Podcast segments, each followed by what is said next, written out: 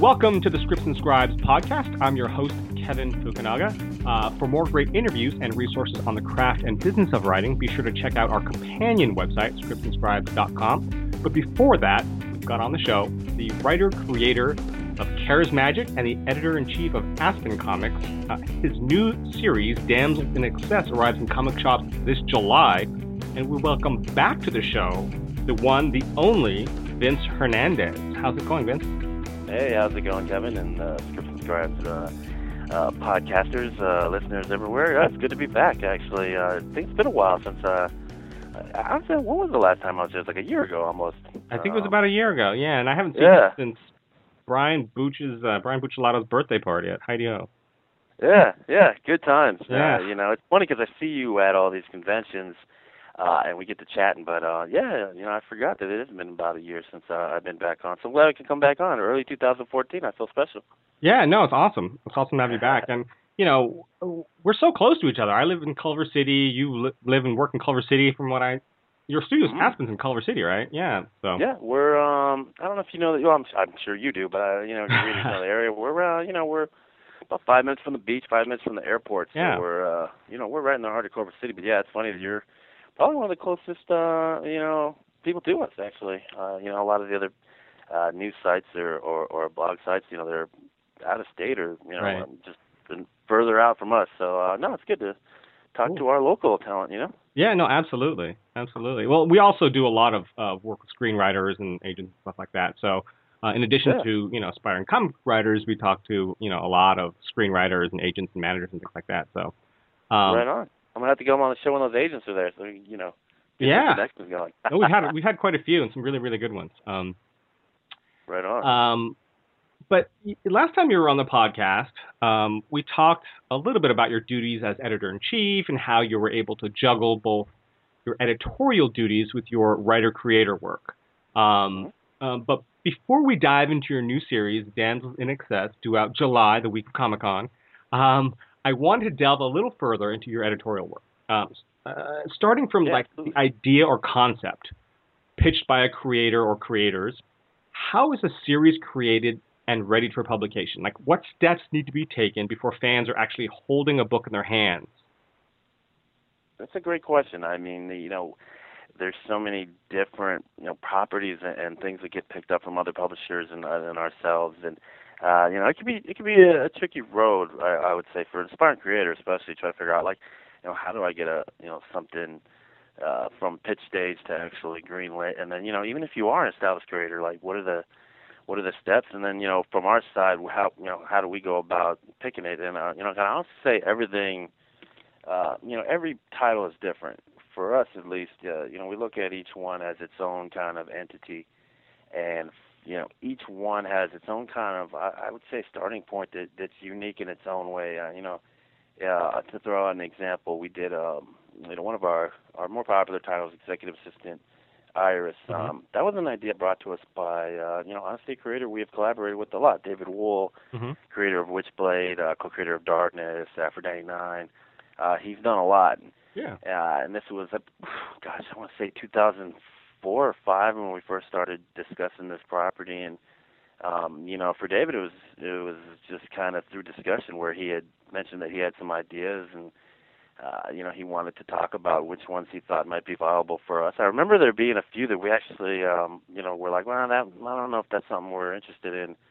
Um, but he brought us this executive assistant Iris property, which was really uh, it was right up our alley. Anybody who's seen the book, or if you know anything about Aspen Comics, knows we uh, we're very um, female centric with our Mhm. characters.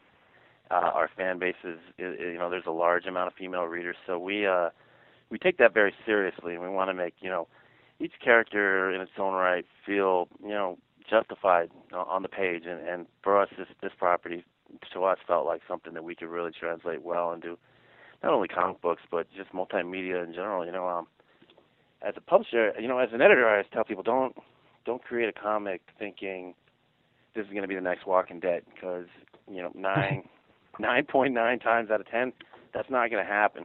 Um, but on the publishing side, you know, we we kind of have to look at a lot of these different you know intangibles later on down the road after the uh, the book. And you know Sure. that I'd be lying if it said if I said we didn't think about that type of stuff. Like, this is this gonna is this something that could translate well into uh, film or television, or is this something that you know are there other media avenues that we can explore with this property? And I think um, you know Iris hit on all those notes. Now, if you're um, I would say if you're a creator who doesn't have a long list of titles or published works, uh, you know, the the road is definitely a lot tougher. And I, you know, I'm not saying anything that's not common sense. I think to anybody in any entertainment uh, field, you know, you don't just walk up to uh, Warner Brothers and expect to, you know, get a movie made just based off an idea. You have to kind of take those steps, uh, you know, involved in each specific uh, media. You know, I would say with comics, I, I preach this a lot, but self-publishing is probably, you know, the most common and basic foundation you need to build for yourself to kind of really get noticed. Mhm. Um, and that includes all kinds of things. You know, you can do a Kickstarter these days. You can fund your own book if you're, you know, if you're that capable. You know, there's there's people out there right now that I, I talk to them all the time that they're funding their own works. I don't know how they're doing it. and Myself even long-time creators do that nowadays. Oh yeah, absolutely. You know, I'm shocked at the amount of well-known, prominent uh, creators that have taken to Kickstarter. Just because my my first thought was, wow, you know, I would have thought they could self-fund that themselves. You know, but Right.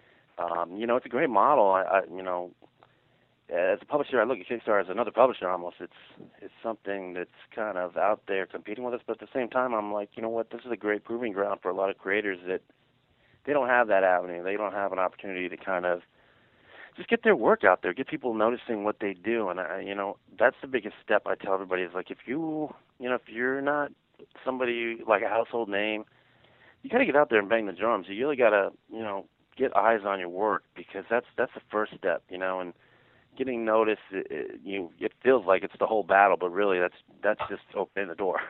Right. From that point, I mean, there's any number of ways we could go. I mean, when when once we and it's pretty much, you know, the way we work is the same across the board with every creator, no matter if they're somebody who's done a million things like uh, like a Scott Lobdell, or there's somebody, you know, who we've never even heard of. You know, we generally approach them the same way. We try to uh, take the idea or the concept they have. And, you know, oh, you know, as an editor, I've seen it all. I've seen one page paragraph scripts, or I wouldn't even call them scripts, they're just little, uh, you know, barely written outlines. You know, to full on, you know, the whole series is out is written out. Uh, me personally, I, I'm not a big fan of that because I think the development process will kind of alter and it'll just change the way the property gets gets developed as you go along. You know, you have to kind of uh, you have to make it malleable. You have to work with this uh, with each project and make sure that it, you know there's things uh, you know like logo, like design, like uh, artwork. You know how the story's being told, and uh, you know I generally don't like to just say, hey, this is a project we found and it's completely done. Uh, I feel like we didn't put our mark on that in any way. You know what I mean? Um, Right.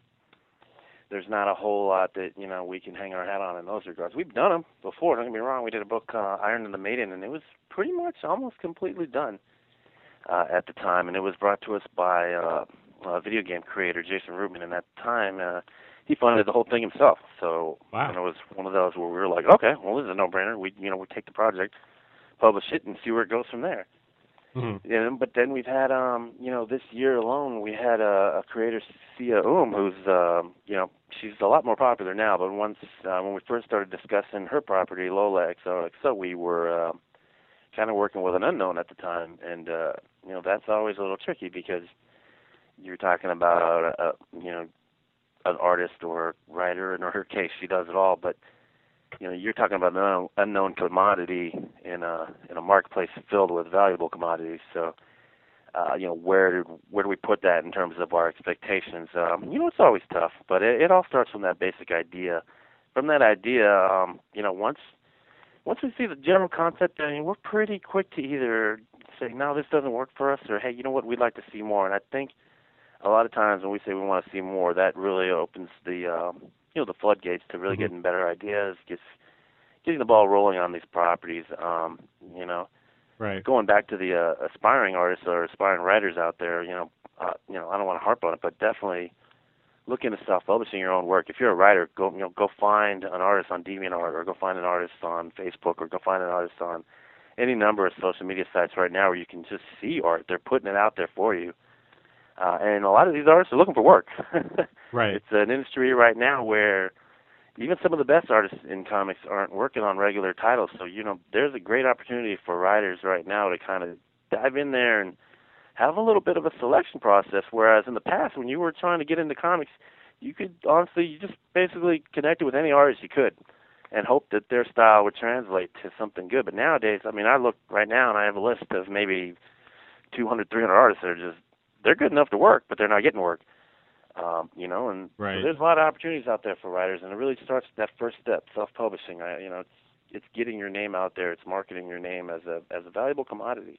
Right. Um, you know, the rest from there really, it can go any number of ways. You know, when once we take that original green light and we say, okay, this is what we're going to do as a as a property. Uh, oh man, that's really when the journey starts because uh, you know what we'll generally ask for is a full-on series overview, which is um, that's like your most detailed outline.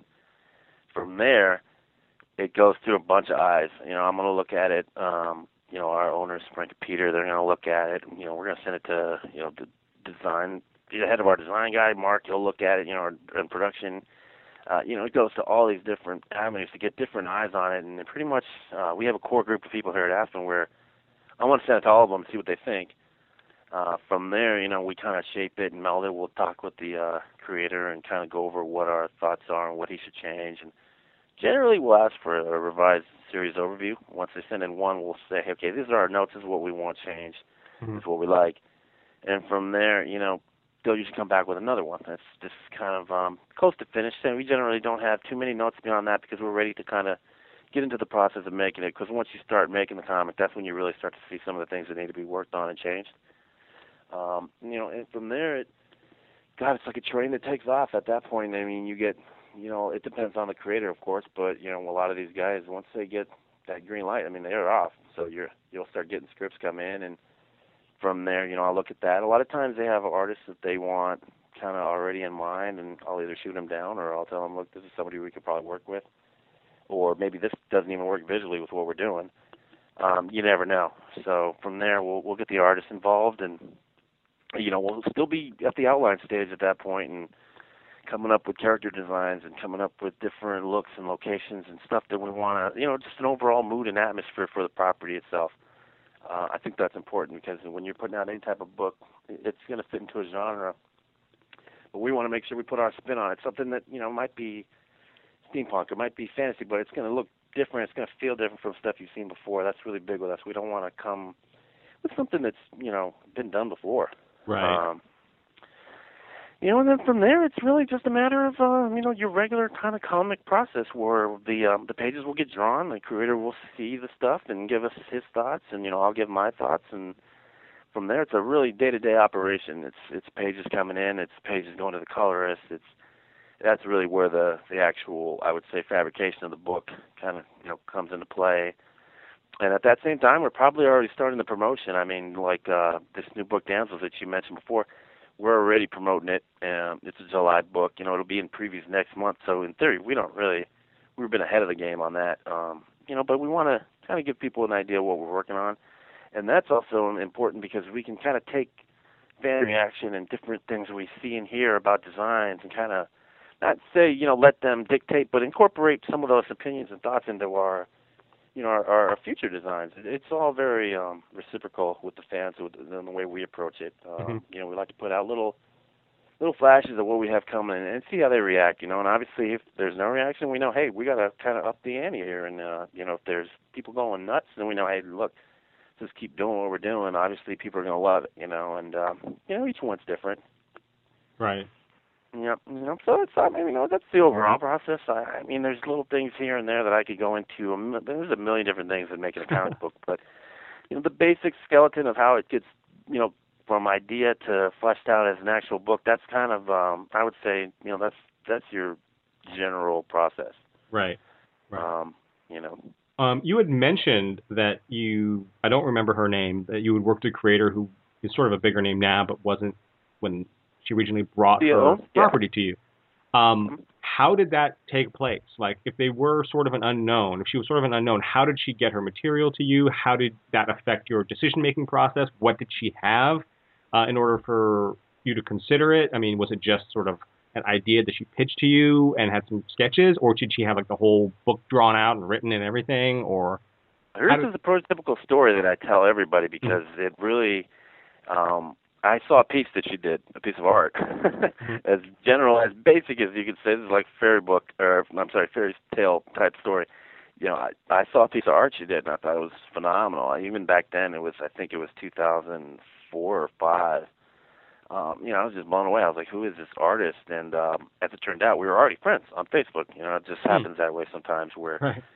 uh, you know what I mean? And uh, after talking with her, you know, she had mentioned that she was a huge fan of Michael Turner, which is obviously a plus for us because sure. everything we do is kind of in his vision of what, you know, he had for this company. So, and, you know, from there, honestly, we had started just a basic friendship. I mean, to this day, she's my one of my best friends. So, you know, I want to say, hey, this is a great example of how you can do it, but this is also kind of one of those examples where and we were friends long before she pitched me the project, but I knew she was working on this, uh, you know, for a good, gosh, as long as I've known her, basically.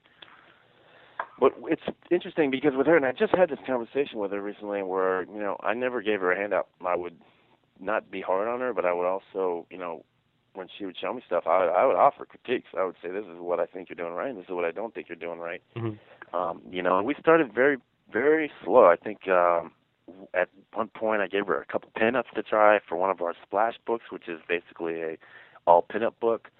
Uh, I think from there she moved on to cover work, and then she was slowly doing coloring on some of the pages, and she was just basically very involved uh, the last few years. But um, on the one hand, I always knew she had this project coming up uh, that she kind of wanted to put out there, you know. And I always told her, I said, look, you got to build your name up first before you start entertaining this because if you just put it out, people aren't going to really see it. It'll, you know, comics is very fickle that way. You know, they, it's all about who you are and what have you done. Mm-hmm. Um, you know, so I told her this, and she was very keen on. Look, I'm not ready. I don't want to put it out when I'm not ready. And uh, you know, we waited a few years, and we waited a couple more years after that, and finally, uh, around around last year, you know, we spoke, and you know, I told her, look, I think you're ready to kind of get this out to the world, and she agreed, and uh, from there, we just started showing work, uh, showing artwork, and, and seeing what people thought about it. And you know, she's got a huge fan base just based off of posting her own work all the time. Oh wow! Uh, you know, so for us, it was um, it was an easy fit. She was already doing covers for us for a few years at that point. Um, mm-hmm. But really, you know, like I said, it all goes back to her doing a really, you know, great piece of art, and that can be the same can be said for writers. You know, you put out a really, you know, quality, you know, quality material, and, and you'll get noticed. Uh, mm-hmm. It's it's it sounds so cliche. It sounds like the old adage you hear in Hollywood, like, oh, you know, just get noticed and you and people will start offering you stuff. But that's really how it works. Um, you know, people at the end of the day, you know, publishers are, you know, everything is the bottom line. So you have to kind of look at it through those eyes. And if they don't think they can make a profit on you, then you know they're going to move on to the next writer, or the next artist. So uh, you kind of have to make yourself valuable in their eyes, you know. And if you're looking to not, you know, get published with a major publisher, that's fine too. But at the end of the day, you know, you want people to purchase your stuff. It's still a business. So, you know, right. for us, uh, you know, it was one of those things where, you know, I was kind of waiting for her to catch up to her own talent, right. name wise, you know, and uh, the timing felt right. And, uh, you know, I think, generally, based off of what I've seen from people's reactions, I, it seems like people are going to love this series. So, um, you know, I hope that plays true. Cool. Um, now, other than other than sales numbers, what determines how long a series is going to run? And, and actually, now that we're talking about it, what are good sales numbers these days? Just out of curiosity. Oh, you know, um, it's a great question because at the end of the day, there's a lot of intangibles. I mean, a book for us, you know, anywhere like a new number one, you know, uh, if it sells anywhere from six to forty thousand, we consider that a pretty decent showing. Uh, I would say anything under like five or six thousand for a number one, you're going to get a sense that that book the lifespan of that title is not going to be huge. And that's not right. to say that the story's not great. It's just basic economics at that point where, you know, if a number one issue selling 5,000, you got to figure each issue beyond that's going to drop off. Right. Uh, you see really substantial drop offs from one to two and then from two to 3 mm-hmm. So, uh, you know, you kind of, it's, it's a little bit of, um, you know, kind of, there'll be a little, little Miss Cleo in that regard where you're kind of saying, okay, well, if this number one sold you know five thousand. What what am I looking at down the line for issue five or six? That's pretty low at that point. You're talking maybe half that if you're lucky. Right. Uh, you know, and then that's when the economics of it really comes into play because you're looking at okay, well, if it's bringing in this much and we're spending this much to put it out, uh, is it viable? You know what I mean? Mhm. And um, that's why obviously you hope for the higher numbers. For us, like as an indie, I think anywhere from eight to fifteen k for a number one, that's great. You know, it's obviously we want the moon. You know, we we'd Sure. love to have you know a hundred thousand, two hundred thousand like Marvel and DC, but realistically, we're in the marketplace uh, with other independent publishers. So uh, you know, we we keep our estimates grounded in reality, uh, and that's always worked well for us. Uh, you know, last year with the 10 for 10, we had books that were 99 cent price point. Therefore, we're getting returns like 30,000, 40,000 uh, issue number ones. You know, that's great. But um, you know, again, we had to look at it realistically. Okay, well, what's number two selling? What's number three selling? Uh, I think our number one book last year was All New Fathom number one. I think it was around fifty to sixty thousand, which um, you know that's a that's a home run any way you look at it for us. Because you're talking drop offs, you know, they're still going to be in the high in the high thousands, um, you know, which is great. So uh, you know, it's all across the board. I think uh, I, I think we would give a different answer than say an IDW or an Image. You know, um, Right. they all have different kind of estimates. Like I said, ours is, you know, I would say anywhere between eight to fifteen Ks. You know, that's a that's a pretty decent number. That's going to have some uh, longevity past the issue, the first issue, and then, uh, you know, we have books that honestly they're kind of steady. And if Fathom always sells. Uh, I would say anywhere. You know, honestly, I don't have the numbers in front of me, but I would say you're looking at a solid. You know, anywhere from five to fifteen K per issue, no matter what number it is, which Mhm. I think that's pretty good Yeah, yeah. you know so um you know that's that's really where the the bottom line starts to play into it is you know because for me there's books that we've sold you know four thousand three thousand i think some of the best written stories we've put out uh you know and that's that's interesting because it's one of those industries where not necessarily um it's not necessarily the best books that are selling the best it's the ones that maybe you know have the best corporate backing or the ones that you know feature a character that people love you know it's very interesting because um, you know I like to think in other mediums if you know the most talented people are making the most money, but is it really that way anywhere? You never know.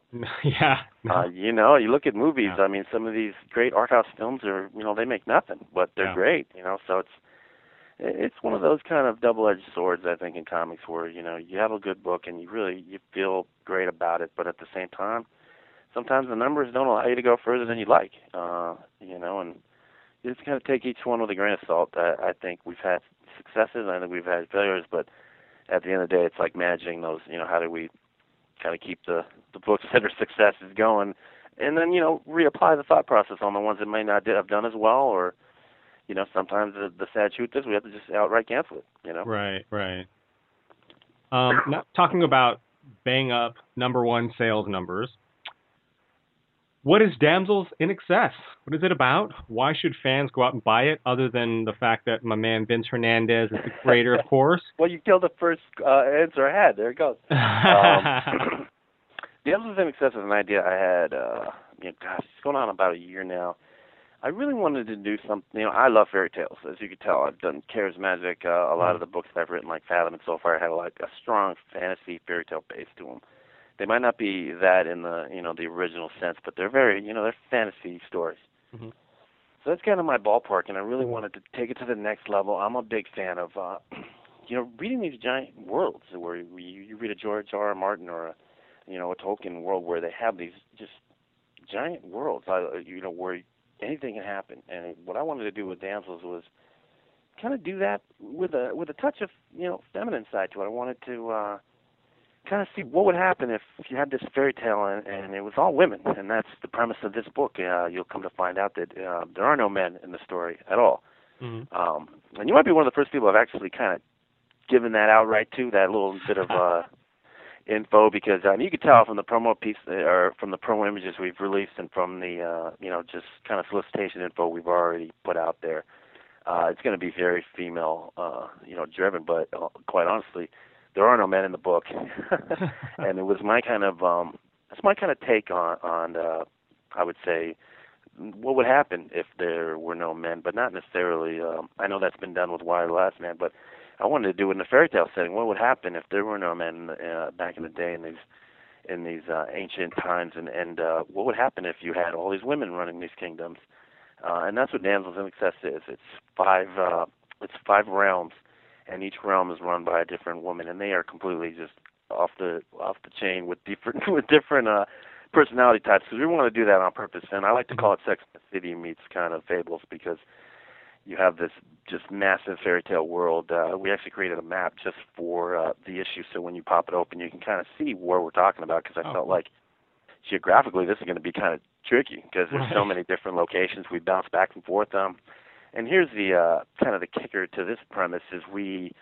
Uh, I'm telling it more as a uh, as a reality show type of issue, and I know people are going to be like, "What does that mean?" Uh, I don't understand. Is that going to suck? But um, when I was doing my research on how to tell a story and what I wanted to do with the story, I, I came to find out that like there was a lot of um, I kept going back to these reality shows where the uh, the characters or the actors or whatever you want to call them, the real people in these shows would would talk to the camera. They would talk to the audience and kind Mhm. of uh, Break that third wall. yeah, exactly. And I wanted to do that with this story. I felt like it was something that hadn't been done in comics before, or at least to my knowledge, it has been done well. So I wanted to give it a try. So you'll see in Damsels that these these these maidens they actually uh, they turn and talk to the camera, uh, and that's kind of our our, our ongoing, I would say, uh, you know, theme that we keep up throughout the whole story. hmm And I feel like it really gives the it gives the book just a different feel when you read it. Why when you pop it up and it's kind of like a contemporary uh, ancient story.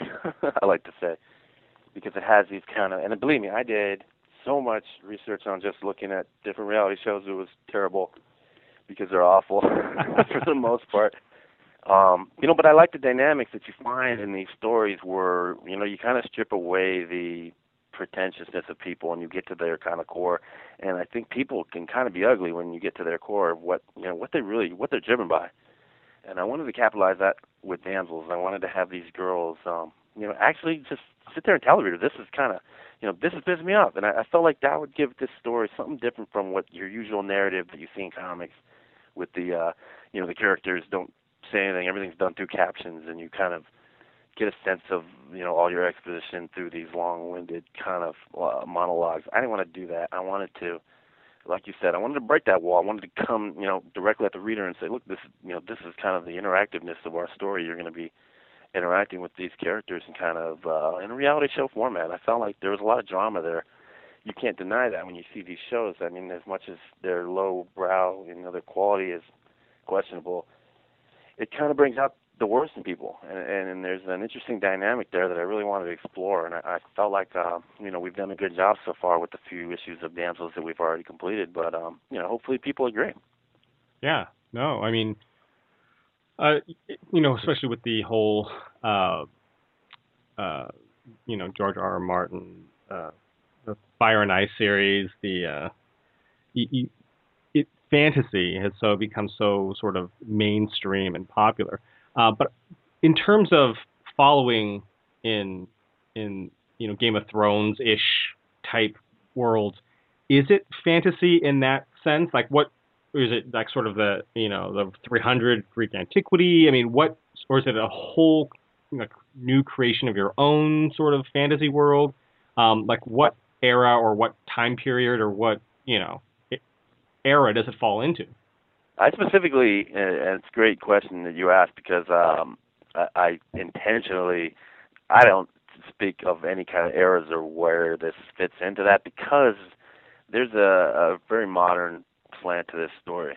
Mm. Um, I felt like the way the characters speak, it's I'm not gonna say they speak like we do nowadays hmm because they don't. I mean, I, I kept a very, I would say, uh, early Anglo-European kind of language. That's primarily just because of the market that we're selling this book in. hmm But um, I left that actually kind of very nebulous because I didn't want people to kind of pinpoint what um, where it goes. I mean, I would say if you're a fan of like the uh, like like you mentioned the uh, Game of Thrones, Mhm. uh, Fire and Ice series, or you're, you're a fan of say the Lord of the Rings or any number of these popular, um, you know, classic fantasy stories, hmm you're gonna find a lot of similarities with our story in there. I don't, you know, there's no cars, there's no uh, Right, right. there's not there's nothing modern about these stories. They're very because I you know I'm very I'm a purist when it comes to these fairy tales, and I keep the stuff very um, I would say ancient. Right, um, right. But you know you're gonna see dragons. I have a talking unicorn. cool. I have you know different things from mythology. I, I won't lie. I picked and choose on a lot of these things. So um, you know if you're here as a historian, you might have some issues with me because a lot of times I, I, I don't I dictate the story based on what I think the readers are going to enjoy. hmm Um, you know, I'm never, I'm not a fool. I don't, you know, I'm not going to add something that it's not part of that genre. But at the same time, you know, I, I don't like to kind of limit myself to any specific time frame with this stuff.